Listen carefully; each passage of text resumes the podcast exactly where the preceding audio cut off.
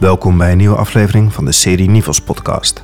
Wat heb ik hier te doen als opvoeder, als leraar? Wat kan ik hier doen? Omdat dat voor mij een belangrijke pedagogische vraag is. Dus als ik hoor dat mensen zeggen, ja, in het onderwijs moeten kinderen kunnen worden wie ze willen zijn, dan denk ik levensgevaarlijk. In deze aflevering zijn onderwijspedagoog Gert Bista en hoogleraar onderwijswetenschappen Rob Martens te gast. En van daaruit kijk ik naar spel. En als je kijkt naar spelende kinderen, zie je dat dat juist niet is ga maar je gang, maar altijd draait om binnen de begrenzingen van het spel leren wat het verschil tussen goed en kwaad is. Bijna alle kunst gaat over het verschil tussen goed en kwaad. En ik denk dan bij mezelf, wat die Poetin nodig heeft, is een, een, een heel goed spel. Die zou eens carnaval moeten vieren en die zou zo belachelijk gemaakt worden dat hij daarna nooit meer in zijn hoofd zou halen. Dus Die claim is dat de mens een, een wezen is dat onderwezen kan worden. Een wezen dat aangesproken kan worden. Mijn naam is Janja Puweek en dit gesprek over wat staat er in ons onderwijs op het spel voer ik samen met Gabrielle Taus. Welkom in de podcast van het Nivels. Gabriella, ik wil eigenlijk bij jou beginnen. Voor de luisteraar kan jij even vertellen wie jij bent en misschien een korte intro waarom we dit gesprek gaan voeren. Ja, zeker. Gabrielle Taus, directeur van het Nivels. En waarom we hier weer zitten is eigenlijk de boekenclub van het lectoraat van Ingrid Paalman. Die waren zowel het boek van eh, Gert Biesta aan het lezen, Wereldgericht Onderwijs, als het boek van Rob Martens, eh, Leerlingen intrinsiek motiveren. En die ehm, zagen daar overeenkomsten en verschillen en ook bij beide eh, interessante inzichten over spel. En die riepen de vraag op: zou het niet leuk zijn als Rob en Gert eens met elkaar in gesprek gaan? En eh, zoals we net tijdens de lunch eigenlijk ook al bespraken, was er staat ook wel wat op het spel in het onderwijs. Dus daarin is het ook belangrijk dat we daar het gesprek over in gaan, samen in optrekken en eh, hopelijk van betekenis zijn. Gert, wij kennen jouw boeken en jouw perspectief ook op het onderwijs. Waar ik even benieuwd naar ben als, als opmaat naar het gesprek zometeen. Hoe speel jij in je werk? Speel jij? Nee, ik ben niet zo'n speelstype, denk ik. Het leuke was wel toen die, dat bericht van Ingrid langskwam van... hé, hey, we hebben die twee boeken gelezen en jullie hebben het allebei over spel... en het zou leuk zijn om met elkaar in gesprek te gaan. Toen vroeg ik terug, eh, waar heb ik het over spel? Het woord komt inderdaad voor in het boek. Interessant om dat eens te bekijken, wat ik met dat woord doe. En waarom dacht je, ik ga dit gesprek aan dan? Omdat ik het altijd interessant vind om in gesprek te gaan. Zeker met Rob, die ik ook ken vanuit Nivos geschiedenis. En ook wel eh, ja, een aanleiding om iets meer te horen over waar hij mee bezig is. Rob, speel jij? Je hebt natuurlijk mooie boeken geschreven over spel, maar speel jij nog? ja, als je mij volgt in mijn omschrijving van spel als een playful mind, dus verwonderd, nieuwsgierig, eh, iets doen zonder dat je op voorhand al weet wat eruit moet komen. Dus het, het plezier zit in de handeling in het spel zelf. Dan speel ik de hele dag. Als ik onderweg hierheen luister ik naar eh, een podcast en eh, luister ik naar klassieke muziek. En voor mij zijn dat allemaal vormen van spel, maar daar kunnen we het misschien nog over hebben. Toen ik de uitnodiging kreeg voor dit gesprek, dacht ik meteen, ja wat leuk, heel graag. Ik ben vereerd. En wat is de kern van dat leuke? Wat dacht je van, hé, hey, daar ben ik ook nieuwsgierig naar? Nou ja, als ik dan eh, specifiek naar, eh, naar Gert kijk, heb ik me er vaak over verbaasd. Wij, wij lijken uit heel andere tradities te komen. En ik weet ook dat Gert niet altijd fan van psychologen en, en, en is. En, en op een bepaalde manier zet ik mij ook heel erg af tegen heel veel eh, in mijn boeken. Tegen naïeve of zelfs schadelijke opvattingen over interpretatie van onderwijs, onderzoek of het meetbaar willen maken of controleren van dingen die je niet kunt meten of controleren. Dus wat mij opvalt is dat Gert en ik uit hele andere tradities komen. Op het eerste gezicht ook heel anders schrijven. Ja, en ik heb met Gert een beetje hetzelfde ik ook met Luc Stevens altijd had. Van, je komt uit een andere traditie en toch als je eh, tien dingen voorlegt over onderwijs... hebben we daar eenzelfde mening over. Of verbazen ons bijvoorbeeld over de taal die in het onderwijs wordt gebruikt. Dat fascineert me. Om maar meteen te zeggen, ik denk dat ik primair rondloop als een bioloog, evolutiepsycholoog bij wijze van spreken, die met verbazing naar dat rare, onbehaarde aapje kijkt en wat hij toch allemaal doet en hoe die in elkaar zit en waarom dingen zijn zoals ze zijn. En die het werk van, van Huizinga gelezen heeft en spelonderzoek heel fascinerend vind. En denk dat dat heel veel zegt over wie wij zijn en wat we nodig hebben. En dat probeer ik eh, naar onderwijs te vertalen. Wat ik inderdaad ook herken is als het gaat de, de dingen waar we ons zorgen over maken in het onderwijs, of de dingen die ons verbazen, of de dingen waarvan we denken of soms ook zeggen schandalig. Daar delen we veel. En ik vind dat altijd belangrijk om, om te zoeken naar, ja, delen we eenzelfde bekommernis? En dan kom ik dat eigenlijk heel breed tegen in het onderwijs. Zelfs met mensen waarvan ik denk, ja, als ze vanuit die bekommernis een bepaalde kant op gaan, dan is dat niet de kant waar ik uit zou gaan. Die, die bekommernis delen we. Wat we daarmee doen is wel verschillend. Mhm. Uh, en dat vind ik interessant. Ik heb een stuk van je boek gelezen, maar niet het hele boek. Ja. Van, ik hou niet zo van lezen, dus dat zegt ook iets over mijn intrinsieke motivatie misschien. Mhm. En dus kwam ik een hele mooie zin tegen van uh, mensen die te, te, weinig motivatie hebben misschien. Die zeggen, nou ik lees alleen de samenvatting van het boek. Mhm. En uh, dan doe ik alsof ik het hele boek gelezen heb. Dus ik ben al even eerlijk, ik heb niet het hele boek gelezen. Ja. En dan vind ik het wel interessant, maar het boeit me ook wel dat jij vanuit een hele andere insteek start. En ja, dat noem je de biologie of het, ja. uh, het, het, aapje zonder pels. En voor mij is dat een, een niet mijn mensvisie of wereldvisie. Dus als ik dat lees, dan denk ik van hé, hey, het fascineert me hoe, hoe iemand daardoor geboeid kan zijn. Omdat ik zou zeggen, ja, als ik over de mens denk, begin ik precies niet bij het dierlijke, maar bij het menselijke. Mm -hmm. Misschien zit er al een eerste misverstand. Het is niet zozeer een vergelijking van een mens met een dier, maar met verwondering kijken naar en, en de, de schoonheid van iets zien.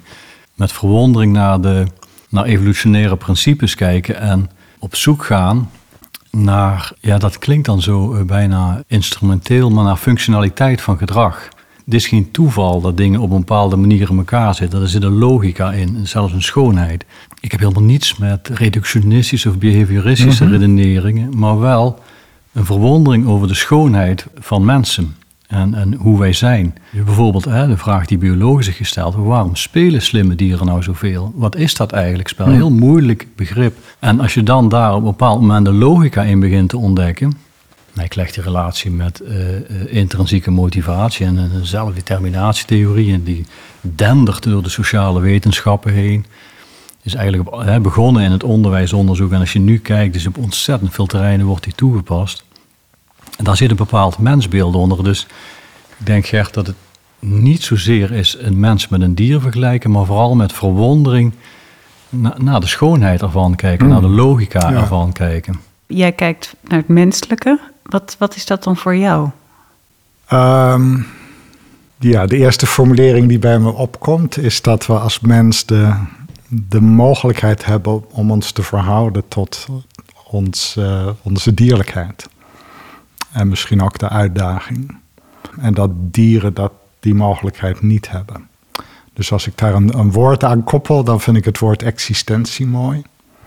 Uh, omdat dat letterlijk ook betekent ja, uitstaan, uh, in verhouding staan. En een existentiële insteek is voor mij wezenlijk anders dan een die, ja, die zou kunnen zeggen, functioneel is. Mm -hmm. Dan kun je zeggen, nou ja, dan kunnen we een mooie boom opzetten over onze mensbeelden en wereldbeelden. Maar er zit voor mij nog iets achter, of eigenlijk voor. Ik noem mezelf onderwijspedagoog, omdat ik ja, geboeid ben door onderwijs maar dat niet wil scheiden van het pedagogische. Dus die twee domeinen, die, die zitten voor mij altijd bij elkaar. En dat betekent dat ik altijd probeer na te denken vanuit het perspectief van de leraar of de opvoeder. En één ding dat ik daarin tegenkom, is dat ik als leraar wel het gedrag van mijn studenten kan begrijpen, of soms zelfs verklaren. Maar daarmee ben ik er nog niet. En soms zit die verklaring zelfs in de weg voor wat ik denk dat er pedagogisch moet gebeuren. Dus als ik een probleem heb met de psychologie, dan is het niet om wat psychologen doen, of helemaal niet om mensen die, die psycholoog zijn of zich noemen. Ik denk gewoon, dat is een goede tak van sport. Maar het is een tak van sport die geïnteresseerd is in, ja, in het verklaren van waarom mensen doen wat ze doen. Als ik de, de pedagogiek en handelingswetenschap noem, dan denk ik dat daar een, een andere vraag centraal staat. Eigenlijk steeds de vraag: wat heb ik hier te doen als opvoeder, als leraar? Wat kan ik hier doen? En dat wordt nooit eigenlijk ja, gevuld door, door het verklaren van waarom leerlingen iets doen. Dus daar zit voor mij een, een ja. Het belang. Dus dat is niet een kwestie van, ja, kunnen we het eens worden over een visie op de mens? Maar wat, wat is die praktijk van onderwijs en wat, wat komen we daar tegen en wat heeft Vult het je ook aan, Gert? Wat je gelezen hebt van Rob of hoe je, hoe je Rob kent? Vult dat jouw denken over onderwijs aan als je ook naar de onderwijspraktijk kijkt? Uh, niet onmiddellijk, nee. Dus dat, kan je dat duiden? Dat vond ik ook interessant eraan. Dat vind ik leuk om dat tegen te komen. Dat ik denk van, oh, het is dus mogelijk om vanuit dezelfde, ja, dezelfde passie eigenlijk voor goed onderwijs, om, om een heel ander spoor te bewandelen. Dus dat vind ik gewoon mooi en belangrijk om waar te nemen. Want dat is ook een goede les.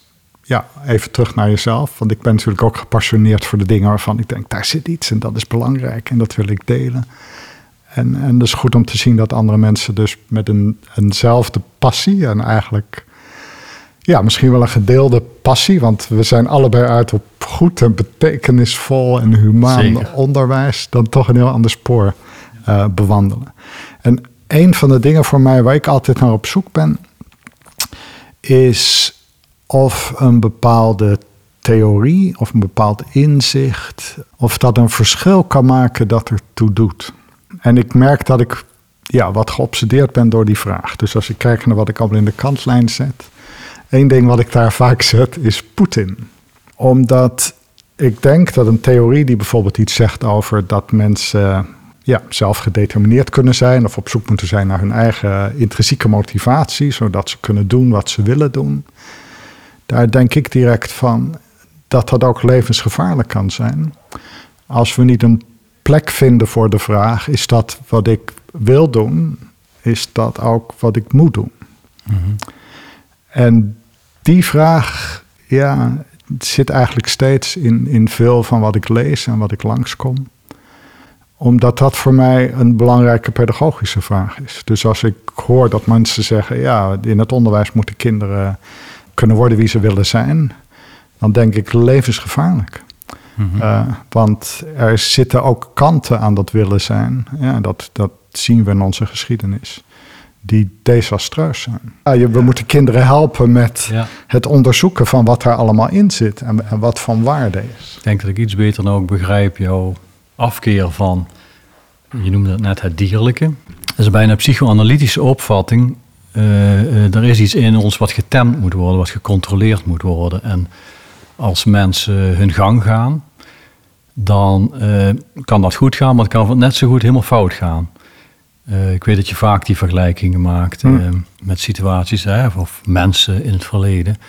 Terwijl ik als bioloog kijk, ik denk ja, we hadden niet meer bestaan als soort als we niet in staat waren met onze denkkracht om te gaan en samen als groep intens moeilijke uh, uitdagingen oplossen. En van daaruit kijk ik naar spel.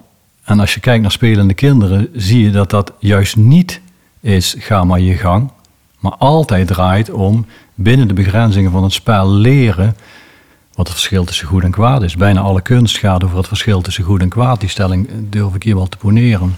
Eh, als kinderen spelen, hè, zo mijn boerencamping komt, die ziet kinderen spelen, die zijn vaak meer tijd kwijt met spreken over de spelregels en zo dat het eerlijk is en dat iedereen zijn rol kan nemen. Dus als je daar met verbazing naar kijkt, dan zie je dat er iets in ons zit wat die eh, lelijkheid die mogelijk is, hè, de, de, de heerser die um, omringd door vazallen, uh, Poetin, je noemde het al, en ik denk dan bij mezelf, wat die Poetin nodig heeft, is een, een, een heel goed spel. Die zou eens carnaval moeten vieren en bij ons in Zuid-Limburg. En die zou zo belachelijk gemaakt worden dat hij daarna nooit meer in zijn hoofd zou halen. Dus ik denk dat spel en de nar de rol van de nar. Ja, daar valt eindeloos veel meer Mhm. over te zeggen. En we hebben maar, eh, we hebben Nee, maar maar is, maar- is spel dan dus dat- een vorm om in de wereld te komen? Om het zo abstract te zeggen? Is dat Het wat je zegt? In, in mijn ogen is het... Ja, sorry Gert, ik ga toch weer even de positie van een bioloog innemen. Kijk, biologen vragen zich, hoe kan dat dat slimme dieren zo'n lange jeugd hebben... en, zo, en in de jeugd eigenlijk niks anders doen dan spelen?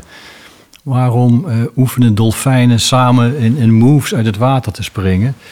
Nou, dan zie je al heel snel dat dat spel voor een heel groot deel draait om je sociaal te verhouden, te leren je, je positie te bepalen, wat kan wel, wat kan niet, hoe verhoud je je tot elkaar.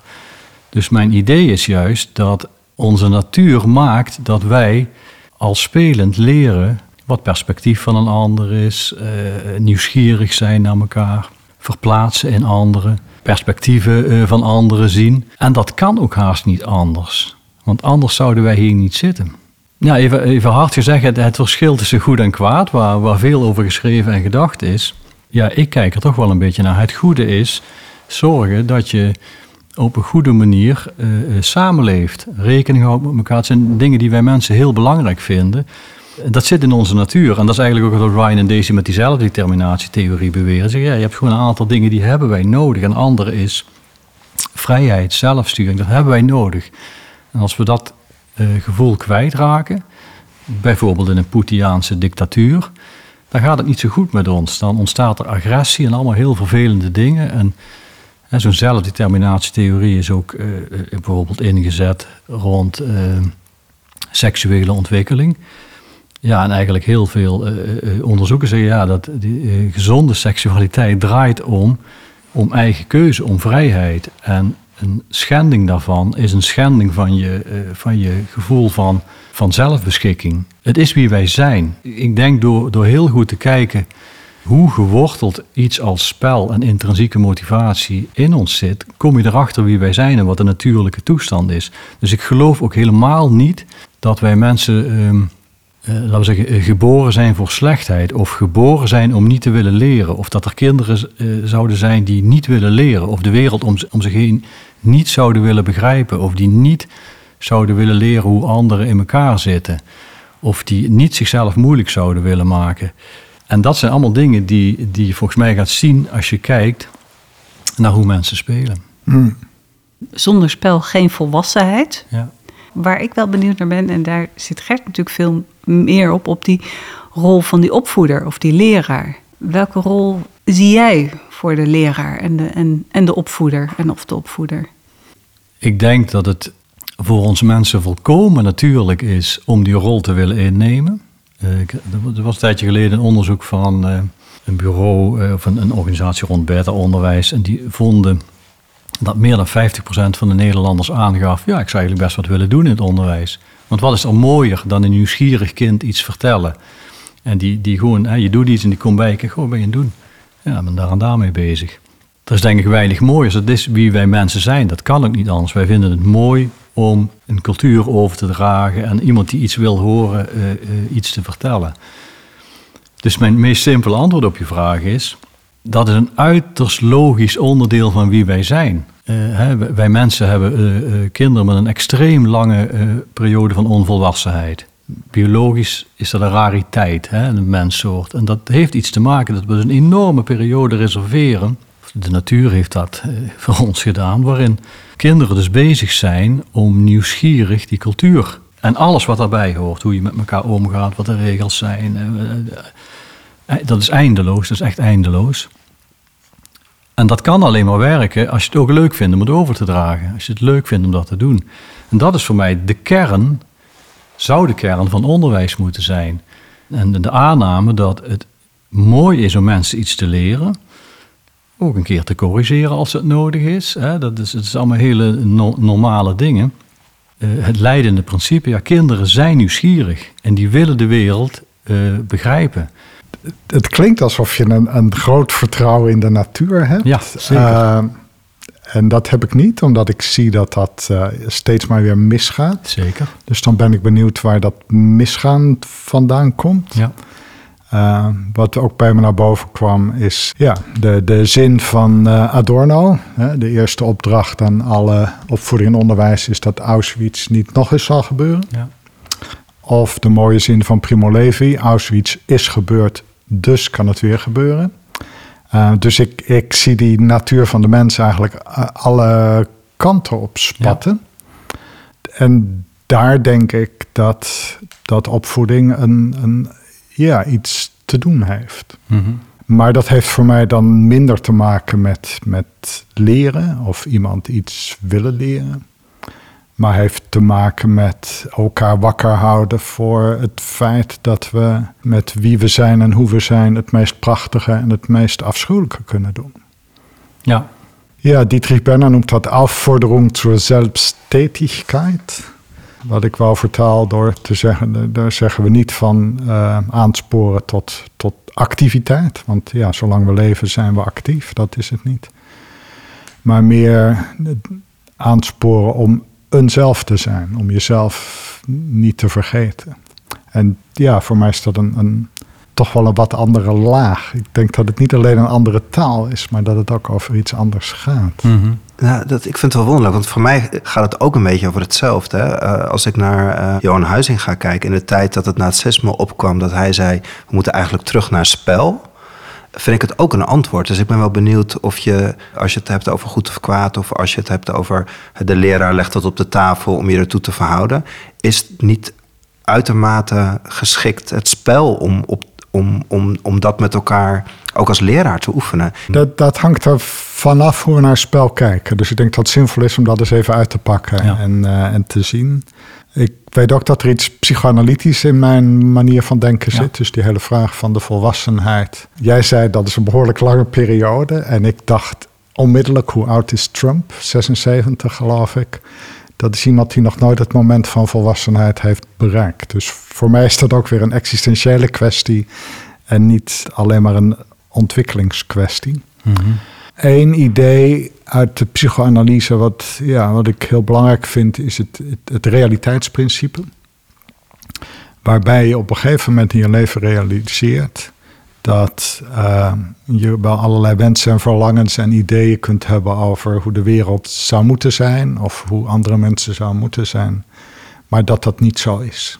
Dat andere mensen anders zijn, dat de wereld een integriteit heeft. En dat is een heel belangrijk moment, omdat je dan eigenlijk op die grens komt te staan van ja, je eigen verlangens en de, de begrenzing die, die er altijd zit als je probeert om, om in de wereld te leven. Als ik dan naar spel ga, dan zou ik zeggen, een van de dingen die spel zou kunnen doen, is dat je inderdaad oefent met het tegenkomen van realiteit en, en andersheid.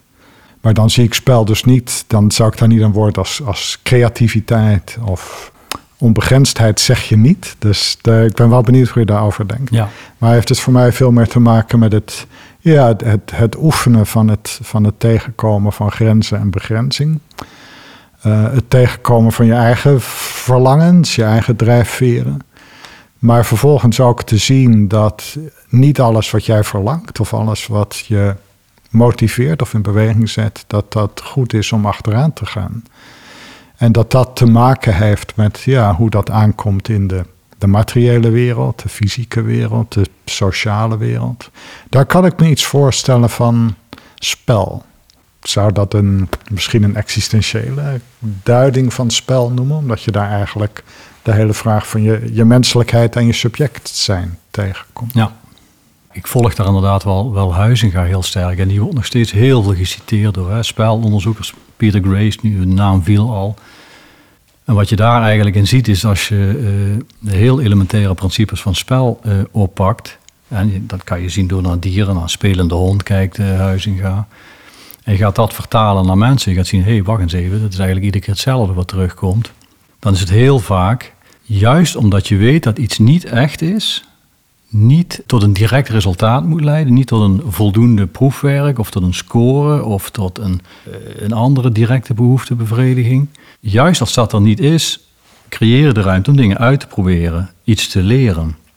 Jezelf te leren kennen, anderen te leren kennen. Juist omdat je niet de eis stelt dat het direct tot iets moet leiden. Je kan alleen maar nieuwsgierig verkennen. Als je niet de druk hebt van, uh, ja, maar je moet wel over een uur moet jij uh, eh, een, een lijst Frans woordjes geleerd hebben of zo. Hè? Dat, dat- dus daar zit een hele diepe logica in. En een, een leeuwtje wat oefent op de staart van zijn moeder, die oefent, wij zien dat is deze, de jachttechniek die die oefent. Maar het is op dat moment nog veel te gevaarlijk en te complex. Maar je moet hem oefenen, anders kan hij hem later niet toepassen. Dat is een on- in de kern een ongelooflijk simpel iets. Maar als je dat gaat oppakken en je gaat realiseren, we wachten eens even. Hè, wat Huizing gaat doet en heel veel spelonderzoek zeggen, ja, maar eigenlijk valt kunst daar ook helemaal onder. Je zou zelfs kunnen zeggen dat dit gesprek daaronder valt. Of dat de luisteraars die naar dit gesprek luisteren, eigenlijk in die playful mind, die speelse modus of dat spel zitten, van nieuwsgierigheid naar iets luisteren, iets doen, zonder dat je direct dat, wijze spreken, dat, dat zwaard boven je hoofd hebt hangen. Van er moet iets uitkomen. Je moet nu een. Terwijl binnen het spel heb je heel vaak dat er iets uit moet komen, of dat je het jezelf moeilijk maakt, of dat je een intellectuele krachtmeting of een schaakwedstrijd. De, de, de voorbeelden zijn eindeloos. En mijn stelling is dus dat je daar, door daar goed naar te kijken, heel goed gaat zien hoe en wie mensen eigenlijk zijn en wat we nodig hebben. En dat het een elementair onderdeel is van ons. En dan ben je eigenlijk al heel snel eh, terug bij, bij onderwijs en bij eh, pedagogiek zelfs. Door dat eenmaal te begrijpen, dat dat is, nu eenmaal is of we dat leuk vinden of niet, hoe wij in elkaar zitten. Hoe onze natuur het zo'n beetje bedacht heeft. Dat wij een heel lange jeugd hebben waarin we heel veel spelen. Ja, dan kom je al heel snel op de gedachte. Ja, en wat gebeurt er dan als je dat frustreert en onmogelijk maakt? Of denkt, ik vertrouw daar niet op. Ik ga precies vertellen tegen kinderen wat ze wanneer moeten doen. En ik ga dat toetsen en afrekenen en druk zetten. Continue druk in de vorm van toetsen. Kinderen op 11-jarige leeftijd in hoog en laag verdelen. Waarin je eigenlijk zegt, jij bent dom en jij bent slim. En dat zijn eigenlijk, ik noem dat in mijn, in mijn vorige boek, noem ik dat de spelbrekers. Dat zijn eigenlijk allemaal dingen waarin je heel erg wordt weggehaald uit die ruimte waarin je eh, je ontwikkelt. Waar die energie zit om je te ontwikkelen, om de wereld om je heen te leren begrijpen. En ik ga dan nog één stap verder in. Eh, dat wordt dan wel eens gewichtig de play deficit disorder genoemd. Hè. Het, het, ik schrijf dan in mijn boek een paar keer een beetje de pesterige paragraaftitel. Kinderen zijn geen computers. Dus we, hè, de, de aanhangers van directe instructie doen in mijn ogen eigenlijk alsof kinderen een soort processors zijn met een, eh, met een aantal eh, verwerkingseenheden. En als je dat er eentje te veel in popt, dan werkt het niet meer. En ik denk dat dat een gevaarlijke en, en stuitende oversimplificatie is, die ehm, ontstaat uit onbegrip van wie wij mensen eigenlijk zijn en hoe we geboren zijn. En dat een babytje van, van vier weken oud, die kan al verwonderd zijn en eh, met verbazing naar de wereld om zich heen kijken. En als die vier jaar oud is, dan hebben kinderen al zo waanzinnig veel geleerd van een omgeving. Eh, dat, als je dat probeert uit te schrijven, dat is verbijsterend.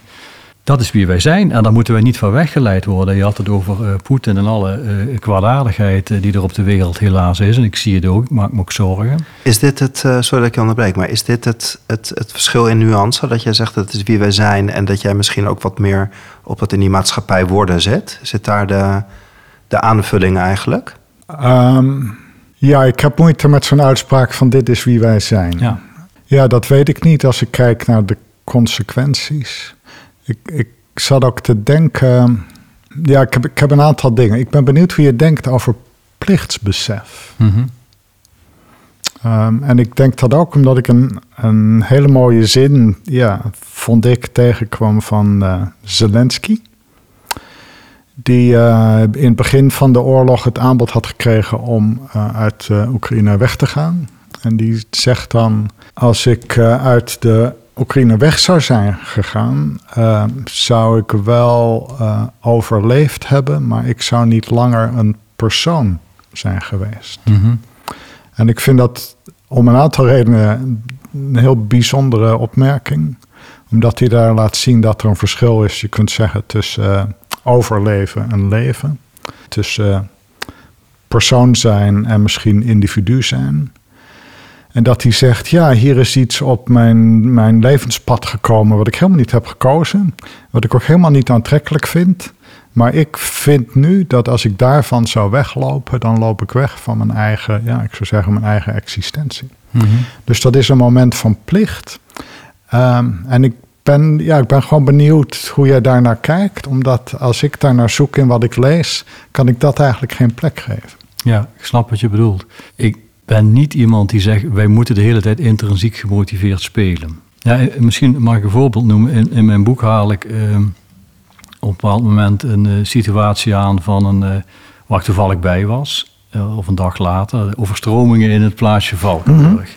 Ja, best een ingrijpende, ja, ramp is een groot woord. Er zijn gelukkig eigenlijk door toeval geen slachtoffers gevallen, maar het is pittig als ineens een, een, een dorp een meter onder water staat of een stadje. En dan zit ik met heel veel verbazing te kijken naar, naar wat er gebeurt, hoe mensen met die situatie omgaan, hoe ze reageren, Ja, hoe ze de taken voorbeeld, verdelen, eh, rollen pakken, hun, heel erg hun verantwoordelijkheid nemen. Daar reed bijvoorbeeld iemand rond met een oude shovel. Die, eh, ja, die, die, er is geen commissie die dat beslist heeft. Hij bedenkt gewoon zelf, hé, hey, eh, ik haal dat ding... want het is hier één grote puinhoop en ik ga die shovel inzetten. En, en mensen gaan heel snel kijken van, ja, wie, wie heeft er ergens verstand van? Wat mag je, eh, wat, wat, wie, wie doet het goed? Wie, wie is hier eigenlijk alleen maar bezig om een slaatje te slaan uit de situatie? Of gaat misschien zelfs eh, proberen dingen te jatten, eh, hè, nu het bevoegd gezag eventjes een beetje een soort van is weggevallen. En mijn stelling is dus dat spel niet hetzelfde is als in zo'n situatie, dat dat geen spelsituatie is, maar dat als je kijkt naar wat wij doen in spel, het iets is wat heel vaak oefenen is, als het ware voorbereiden. Hè, bijvoorbeeld als je, laten we zeggen, de Internet Movie Database, je kijkt naar de top 100 van de 100 films die mensen over de hele wereld het allermooiste vinden, is mijn stelling. Al die films gaan daarover. Die gaan over, wat zou ik zelf doen? Wat zou ik zelf, als ik in die positie kwam, hoe zou ik reageren? Heel veel van die dystopieën gaan ook, eh, hè, van die nare series als The Walking Dead of zo, die draaien eigenlijk continu om het vraagstuk: wat zou ik zelf doen als ik in die positie zou komen? En je verplaatst je erin. Net zoals ik me in Zelensky probeer ik me te verplaatsen. En dan denk ik, wat, wat zou ik doen als ik in die positie kwam?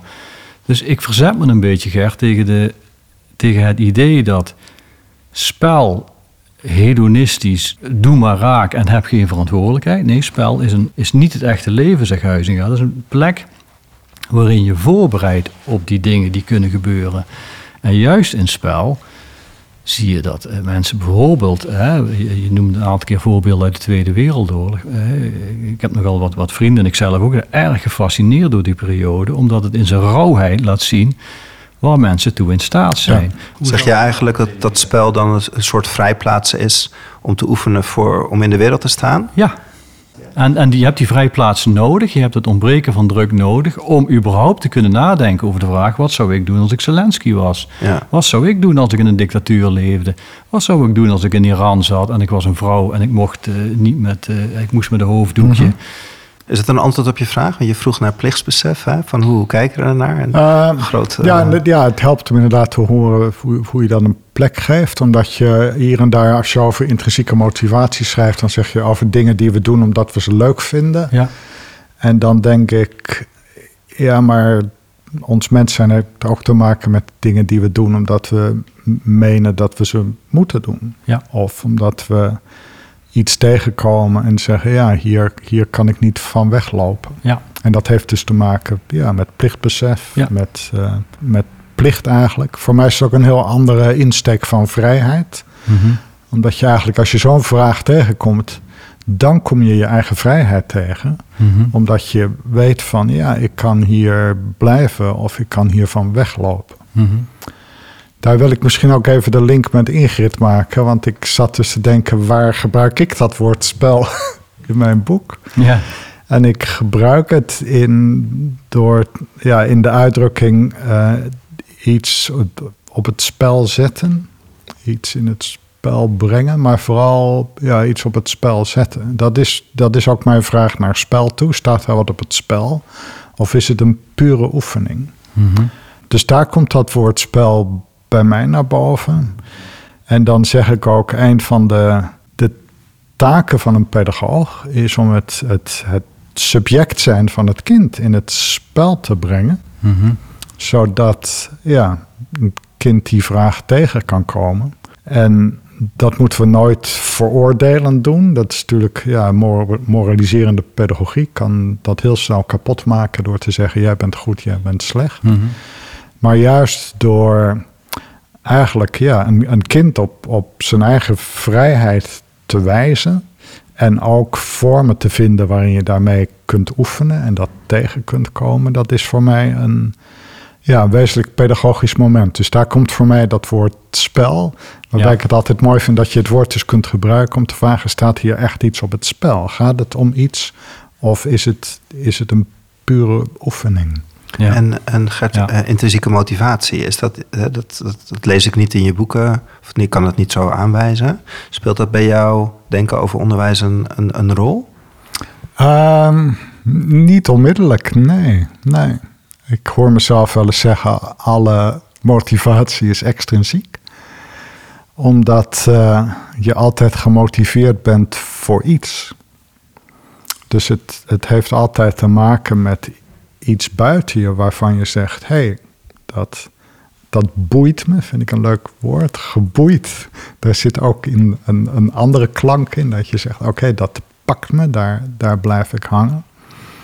En dat er iets van binnenuit is, daar, ja, ik zat ook te denken. Ik, ik ken ook studenten die eigenlijk eh, niet nieuwsgierig zijn, Mhm. die, die helemaal niks willen. En daar is ook werk te doen als docent, want die wil je juist een beetje ja, energie geven. Dus voor mij zijn kinderen ook niet van nature nieuwsgierig, omdat ik Mhm. ook kinderen zie die dat helemaal niet, niet hebben. Ik claim dat ik maar één filosofische uitspraak in mijn werk doe. Mhm. Want ik ben geen filosoof. Maar die, die claim is dat de mens een, een wezen is dat onderwezen kan worden. Een wezen dat aangesproken kan worden. Ja. En daarin verschilt de mens, denk ik, van het dier. En verschilt de mens ook van andere intelligente adaptieve systemen. eh, zoals artificial intelligence. Mhm. Die Ja. allemaal wel kunnen leren, die zich allemaal intelligent, creatief aan omgevingen kunnen aanpassen. Maar die niet aangesproken kunnen worden, die niet iets kunnen ontvangen. En dat vond ik zo mooi aan je voorbeeld van de overstroming. Waar ik zou zeggen, hé, hey, daar worden mensen, daar voelen ze zich aangesproken. Mhm. En van daaruit komen ze tot handelen. Ja. Eh, dus dat, eh, ja, dat wou ik er nog eventjes Ja, dat is Ja, een mooie toevoeging halen, volgens want, mij. Want eh, jij wou door naar het onderwijs inderdaad. Mhm. Dus dat eh, als de wereld eh, aan de deur klopt, dan moet je open doen. eh. Nou, dan kun je open doen. Je kunt ook zeggen niet thuis. Dat is natuurlijk onze vrijheid. Daar zit de, de, de tragiek ook in. En, maar, en daar kom je die tegen. Ja, iets anders wat ik bijzonder vind, is dat we als mensen nee kunnen zeggen. Ik heb ergens een verhaaltje geschreven over de robotstofzager omdat heel veel daarvan past op modern onderwijsdenken, waarbij je zegt, ja, de, de robotstofzager is een intelligent adaptief systeem. En als je die in een andere omgeving zet, dan zal die weer andere, door te interacteren met die omgeving, zal die andere vaardigheden opslaan en dus steeds adaptiever worden en steeds makkelijker in een nieuwe omgeving zich weer aanpassen. Maar wat een robotstofzuiger nooit kan doen, is als die in. Ik kom altijd met mijn oorlogsvoorbeelden in het Ja, ja. kantoortje van Hitler staat. Dan zal die stofzuiger nooit kunnen zeggen: Vandaag weiger ik om hier stof te zuigen. Mhm. En wij mensen kunnen dat wel. Dus daar zit ook iets waar ik altijd zorgen heb als ik hoor over, ja, mensen kunnen leren en kunnen zich intelligent aanpassen, kunnen daardoor vaardigheden opdoen. Al die 21ste eeuwse vaardigheden zijn allemaal van dat soort aanpassings- en overlevingsvaardigheden. Mhm. Maar waar zit die mogelijkheid om nee te zeggen? Om te zeggen, ik, ik weiger om hier aan mee te gaan. Ja, Voor mij zit nu fascinerend ook wel op, de Ja. achtergrond van, Ja. kunnen we dat een, een plek geven? Mhm. Omdat voor mij daar iets van het, het menselijke in beeld komt, maar ook waar dat, waar dat menselijke er echt toe doet. Omdat dat ook de momenten zijn waarop het grandioos mis is gegaan. Bijvoorbeeld, ja, ik, ik ben ook geboren in de schaduw van de Tweede Wereldoorlog. Dus die, Mhm. Mhm. Die hele fascinatie van wat daar mis is gegaan en ook die vraag, wat, wat had ik daar eigenlijk gedaan? Ja. Heb ik geen antwoord op. Ja. Ik, ik ben doodsbenauwd voor eh, eh, artificiële intelligentie zoals die zich nu aan het ontwikkelen is. Eh, ik zit echt wel in het kamp van mensen die ook aandringen op een, hoe is zoiets, een mortuarium of hoe heet dat? dat Moratorium. Mo- moratorium, ja. Mortuarium kan ook, maar ik verspreek me. Altijd als, ik, als het over AI gaat, dan, dan vallen beeldschermen uit of ga ik verkeerde woorden gebruiken. Nee, ik, ik, ik vind, dat, vind dat verontrustend. En eh, misschien het meest verontrustend daarvan is dat we, dat we het ook niet echt begrijpen. Maar ik, ik snap wat je bedoelt. Het lijkt alsof daar geen moreel in zit. Ja. Geen moraal, geen plichtsbesef, zo zou je het ook kunnen noemen. Ehm, toch nog even over dat begrip intrinsieke motivatie, wat mij fascineert omdat het heel veel met leren te maken heeft, met diepgaand leren. En dat, het meest simpele voorbeeld daarvan is als je een boek leest en het interesseert je niet, is het ontzettend moeilijk om het diepgaand te leren. Dat kan je voorstellen. Als dat ik, kan ik me goed voorstellen. Ja. Nou, film is het ontzettend moeilijk om daar je aandacht bij te houden. Nou ja, goed, om het heel plat te mhm. maken, als, als we kinderen daar heel vaak uit weghalen, door ze te controleren en onder druk te dan zetten, maak je iets kapot. dan maak je iets kapot. Laat ik het heel plat en concreet maken. En, en dat is denk ik wat massaal gebeurt in ons onderwijs. En dat komt, om, om weer heel simpel te maken, dat komt omdat we niet begrijpen of willen begrijpen hoe wij in elkaar zitten en, en wat we nodig hebben. En dat vrijheid niet een, uh, ja, iets is waar je eens over uh, kan filosoferen of met een oh, vrijheid. Maar dat is iets wat wij echt nodig En als we continu het gevoel hebben gedwongen, gecontroleerd te worden, getoetst, gemeten, afgerekend, input, output denken, noem maar op. Dan is mijn angst dat we heel erg worden weggeleid van die plek. Eh, ja, wat we nodig hebben om ergens te zijn. Hmm. Intrinsieke motivatie is ook niet zozeer ik ga mijn eigen gang en ik trek me nergens wat van aan. Maar is juist heel sterk, ik doe iets waar ik zelf echt achter sta, wat ik echt graag wil. Waar ik van overtuigd ben. Hmm. Uh, waar, ik echt plezier aan heb of waar ik echt nieuwsgierig naar ben. Deel jij die zorg over het onderwijs als je nu kijkt? In, ja, in deze periode? Ja, ja uh, absoluut. Op dezelfde uh, punten ook? Ja, als je daar voortdurend van buiten op blijft hameren. Als je daar voortdurend eigenlijk kunstmatige taken uh, voor de neus van leerlingen legt. En daar met straf en beloning, wat ook altijd het, het straffen en belonen van het kind zelf um, impliceert. Kinderen zijn slim genoeg om dat ook uh, waar te nemen. Dan maak je iets kapot. Ik denk dat ik daar net iets andere taal voor zou gebruiken. Dus ik zou zeggen, dan vermorsel je eigenlijk de ziel van het kind. Maar ik denk dat we daar eigenlijk naar het, hetzelfde fenomeen verwijzen met, met wat andere woorden. En natuurlijk, hoe meer je dat kapot maakt, hoe moeilijker het is voor het kind om, om met vertrouwen in die wereld te kunnen stappen. Ja. En dat zie ik eigenlijk ook levensgroot. Hoe, hoe moeilijk die wereld is geworden als plek. En uh, ja, het, we zien dat in het symptoom, we noemen dat dan mentale problemen. Maar mentale problemen zijn helemaal geen mentale problemen. Het is existentiële angst. De, dat er dus niet meer de, de energie en het vertrouwen en de durf is om die, om die wereld een beetje aan te kunnen. En is dat vanuit het onderwijssysteem dat we dat doen, of is dat ook vanuit de maatschappij? wat ik dus bijvoorbeeld ook zie, ook naar, naar aanleiding van het onderzoek van Karen Heij over die eindtoets, is ik had eigenlijk wel verwacht dat er een soort revolutie zou komen over van goh, wat zijn we aan het doen? En tegelijkertijd zie je in het onderwijs nog niet zoveel gebeuren. En ouders, hè, als je kijkt de afgelopen mhm. twee jaar hoeveel ouders bijlessen allemaal, hoe, hoe eigenlijk graag ze hun kind toch zo hoog mogelijk door het systeem heen duwen. Ik vraag me soms af, ligt het nou in het onderwijs of zijn wij als maatschappij deze kant het onderwijs op aan het duwen? Ja, dit zijn ook cultuurverschijnselen die zich op allerlei andere plekken manifesteren. Uh, ik heb een student uit China op bezoek in Schotland, waar de regering krachtig beleid voert tegen de prestatiedruk, tegen de bijlescultuur. En zij zegt, ouders zouden daar blij om moeten zijn, maar ouders zijn helemaal niet blij. Die blijven die druk juist opvoeren. Mm En ze probeert te begrijpen wat daar gebeurt. En ja, mijn, mijn verklaring is dat is eigenlijk heel rationeel gedrag. Want als je een samenleving hebt die voortdurend competitief denkt, ja, dan probeer je je kind de beste kansen te geven. En dan vertrouw je niet een regering die zegt van doe het maar niet en, en relax maar een beetje. Dus we maken elkaar daar ook gek in. Ja, dat is zorgwekkend. is het daarmee ook een politiek vraagstuk geworden eigenlijk? Ik denk het wel. Ik denk dat in, in, de, in de politiek dezelfde impulsen spelen. En dat het heel moeilijk is om daar zuiver in te blijven. Dus ik, ik zou zeggen, het is echt een, een vraag die bij iedereen eigenlijk uh, de vraag terugbrengt van wat wil ik hier nou eigenlijk? En is wat ik wil, wat ik zou moeten willen, gaat dat helpen? Dus het, het schiet heel snel in ja, de, de primaire behoeftebevrediging.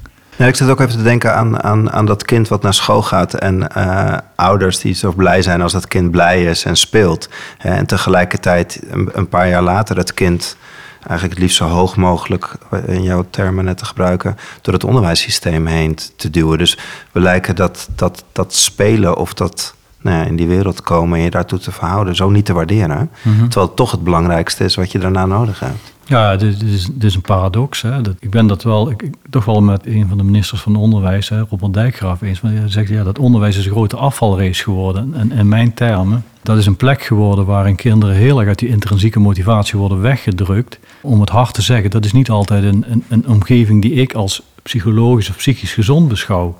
Ik denk niet dat het normaal is om tegen een kind van 11 te zeggen... Jij bent, hoe- laat laat ik Luc Stevens hierin eh, citeren. Wie heeft het recht om tegen een kind te zeggen: Je bent een zwakke leerling? Realiseren wat je daarmee zegt en wat je doet. En ik noem dat dus in mijn boek: dat is een schending. En wij vinden dat heel normaal om te doen. En tegelijkertijd wil je als ouder dat jouw kind zo hoog mogelijk komt. En, en, en heel veel in Nederland zijn angst voor het VMBO. Want eh, oh jee, wat is er allemaal aan de hand? Dus ik probeer dat kind te pushen om eh, toch minimaal eh, de HAVO te halen. Eh, en, en daar hebben we een enorme druk, oefenen we daarmee uit. Ik, ik heb eens daarover gezegd van ja, als je de hele tijd een kind meegeeft, ja, wat je zelf interessant vindt, is niet zo heel belangrijk. Want je moet die CITOS-toets, we noemen dat nu eufemistisch de doorstroomtoets, moet je halen. Ik denk dat dat schadelijk is. We, we hebben het de hele tijd over ehm, effectief onderwijs of efficiënt. Dat willen we in, in, in meetbare getalletjes uitdrukken. Maar het kind van de rekening is alles wat je niet kan meten. En volgens mij is een, een opvoeding en leren, eh 95% kan je niet meten. En de meeste dingen eh, laten zich amper in een getalletje uitdrukken. En iedere poging iets in een getalletje uit te drukken is een beperking van de complexe werkelijkheid. En daarmee ontstaat er dus een enorm kind van de rekening. En zitten we inderdaad met een eh, generatie opgescheept. Ja, waar het niet, volgens mij niet heel erg goed mee gaat. Waar ik me ook zorgen over Nee, maak. en dan gaan we even terug naar Ingrid en haar leesgroep. hè. Dat zijn ook leerkrachten die in het basisonderwijs en het voortgezet onderwijs dagelijks voor de klas staan. Wat wil je die meegeven? Ik denk de hele vraag van de prioriteit. Dat je je steeds in onderwijs moet afvragen: wat, is nou, wat moet nou eigenlijk prioriteit hebben? Dat je kunt zien dat er enorm veel op het onderwijs afkomt, wat eigenlijk altijd secundair is. Maar wat wel heel veel van de aandacht heel snel vraagt. Omdat de inspectie daarachter zit, of omdat de publieke opinie daarachter zit. En ja, ik zou zeggen, wat je nooit mag vergeten is dat je, dat je iemand aan het onderwijzen bent. Dat het uiteindelijk gaat om een, een, een nieuwe mens die je wil toerusten, aanmoedigen, oriëntatie bieden om in die wereld te kunnen stappen. Daar is natuurlijk van alles voor nodig. En daar mogen we af en toe best streng zijn, want niet, niet alles is hetzelfde. Dus het ontmoeten van realiteit. Een, een goede toets is een, is een reality check. Dat is niet een oordeel van de leraar. Maar ik zeg altijd, ja, als iets lukt, dan lukt het. En als het niet lukt, dan ga je daarnaast staan als leraar. En dan kijk je, wat, wat kunnen we nog doen om ervoor te zorgen dat het gaat lukken? En hoe kunstmatiger het onderwijs wordt, waarbij je zegt, ja, het gaat er niet om dat we iets doen wat echt is. Maar de, de toets is het meest echte wat we hebben. Ben je voortdurend aan het afleiden van wat er eigenlijk in het hart van het onderwijs zou moeten staan. Als je dat bewustzijn hebt als leraar, kun je daar heel veel mee.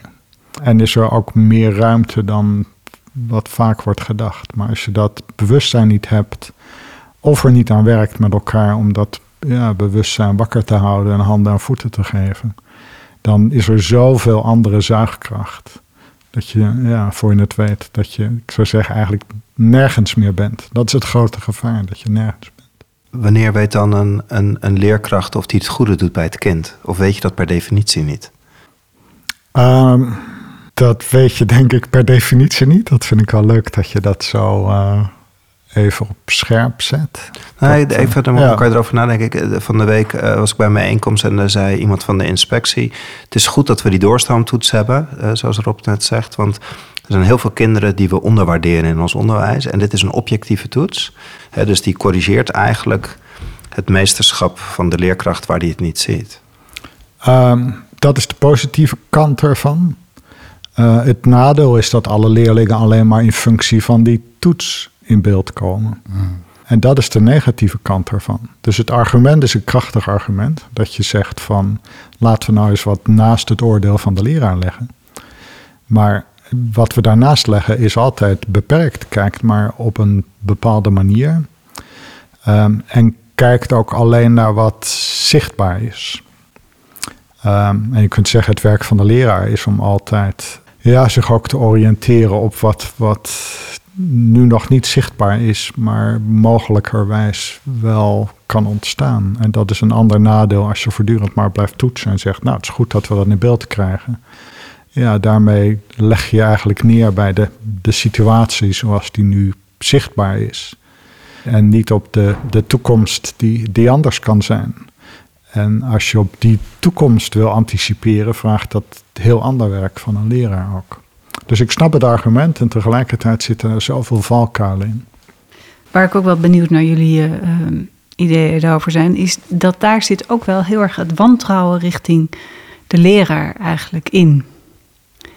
Dat het met, met toetsen, met methodieken, met, met allerlei instrumenten eigenlijk de kwetsbaarheid van dat mensen ook het onderwijs maken proberen uh, in te perken. Wat doet dat? En, en is dat de weg om tot ja. goed onderwijs te komen? Of zijn we juist daarmee ja, kijk, het aan het uithollen? Het punt is, ik denk dat er een aantal plekken het werk van Gert uh, te hebben gelezen. Correct me I'm wrong, maar volgens mij zeg je een aantal keer... ik ga je niet een concrete oplossing geven over script... en als je het zo doet, is het goed. Mm -hmm. En de vraag die jij uh, stelde van ja, de luisteraar... en de vraag is heel vaak, ja, wat moet ik hier nou mee? als je kijkt naar onderwijs, dan is dat eigenlijk een, een, een moloch, een systeem waar inderdaad bijna geen beweging te krijgen is. Want het is een onderlinge competitie tussen ouders. Er is een enorme druk om het systeem in stand te houden. Die belangen van allerlei organisaties. Niet in de laatste plaats eh, vakorganisaties. Er zijn heel veel redenen om waardoor je daar bijna geen beweging in krijgt. Dus de vraag stellen, ja, een gesprek al zit, wat moet ik hier nu eigenlijk mee? Ja, en volgens mij is het inderdaad het inzicht te geven of uitgaan van, ja, om het maar even zo te noemen, de denkende kracht van de professional, Hm. de, de verantwoordelijkheid eh, zelfs. Dat kan je het pedagogische noemen. In ieder geval, wat, wat ik doe om iets te proberen te veranderen, is te wijzen op, ik noem dat dan steeds, er is een, we hebben een hele grote blinde vlek gecreëerd. We hebben een blinde vlek die maakt dat wij een enorme focus hebben op datgene wat makkelijk snel meetbaar is. We zijn gek op getalletjes geworden. Als ik boeken over onderwijs lees, dan zie je heel vaak... Er worden zo wat getalletjes genoemd. En, Ja, maar Rob, ik ga je toch even Mm, onderbreken. ja, want ik, ga even terug naar het lectoraat van, van Ingrid. Hè. De, Ja, die, ja. Die, die, leraren die staan daar elke dag voor de klas. Ja. En ik zie ook die vlek en ik zie ook het hele... Eh, maar wat heb ik nou te doen morgen? Wat kan ik nou... Het allersimpelste in mijn ogen is druk weghalen. Ik, dit, weet het, dit, dit klinkt zo simpel, maar ehm, Johannes Visser, die eh, van de correspondent, schreef daar wat grappige stukken over. Zelf eh, leraar Nederlands. En die dacht ik op een gegeven moment, ja, eh, hoe vaak toets ik eigenlijk? En, en, eh, eh, en, en eigenlijk dat toetsen is dus niet een, een instrument om ehm, iets te weten te komen, maar vooral om iemand te controleren. Hè. Het wordt getoetst, het telt mee. En wat gebeurt er als ik dat nou eens een keer niet doe? En een stapje naar achter doe? Ik, ik weet dat dit misschien te simpel klinkt, eh, eh, maar voor mij is dat de kern. En wat ik mee wil geven is het besef.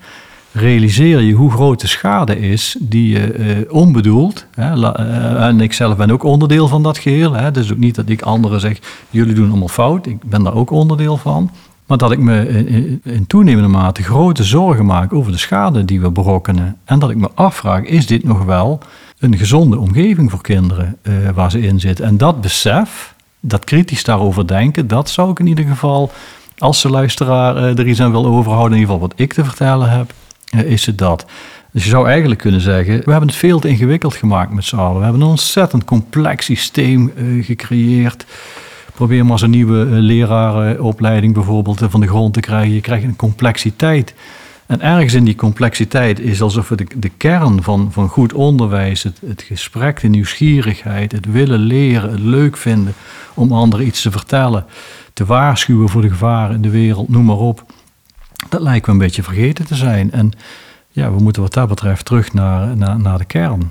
Je knikt ja, Gert. Ja. Zie je dat ook zo? Want ik zit ook even te denken van... eh, in je boek zeg je natuurlijk ook eh, soms vertragen. Hè, soms moet je ook weerstand bieden. Hè, dus ik denk aan de andere kant... ja, misschien helpt zo'n toetsje ook wel weer... steviger in de wereld te staan... en, eh, en op je beide benen te staan. Het kan helpen, dus toetsen is niet altijd slecht. Ik heb niks tegen rijexamens bijvoorbeeld. Heel belangrijk dat we daar checken of iedereen fatsoenlijk een, een, auto kan rijden. Maar als het de toets om de toets wordt, dan is er een probleem. Ik heb zelf een mooi onderwijsprogramma ontwikkeld en gedraaid waarin niet werd getoetst. En dan zie je ineens dat, er, dat het onderwijs daar veel beter van wordt eigenlijk. Ik zat ook nog even te denken, met al dat onderzoek dat zegt als je het zus doet, dan komt er dat uit. En als we alles maar meer onder controle kunnen krijgen, dan gaan de, de scores omhoog. En ik heb dat wel eens samengevat door te denken, ja, dat klopt. Uh, daar kun je onderwijs mee creëren dat perfect is. Maar hoe perfecter het wordt, hoe trivialer het wordt. Dus McDonald's is een bijna perfecte manier om eten te verkopen. Maar het is natuurlijk een, een triviaal restaurant. En er zijn scholen die perfect zijn, die 99% van de kinderen gewoon van de straat kunnen plukken. En zeggen, als je dit, dit, dit en dit doet, dan trainen we je voor het examen. En die slagen allemaal met hoge cijfers van het voor het examen. Maar het gaat nergens meer om. Dat zijn alleen kinderen die leren hoe ze perfect uh, het examen moeten doen. Ja, als, we, als we dat willen met het onderwijs, dat kan. Maar dan maak ik me grote zorgen over de, de schade die we daarmee aanrichten. En de vraag of we in de samenleving nog plekken hebben waar we ja, de nieuwe generatie de tijd geven om, om, om met hun menselijkheid te spelen in de goede zin van het woord. Wat heeft de, de, de aanloop naar dit gesprek en dit gesprek jou gebracht, uh, Rob, in je denken?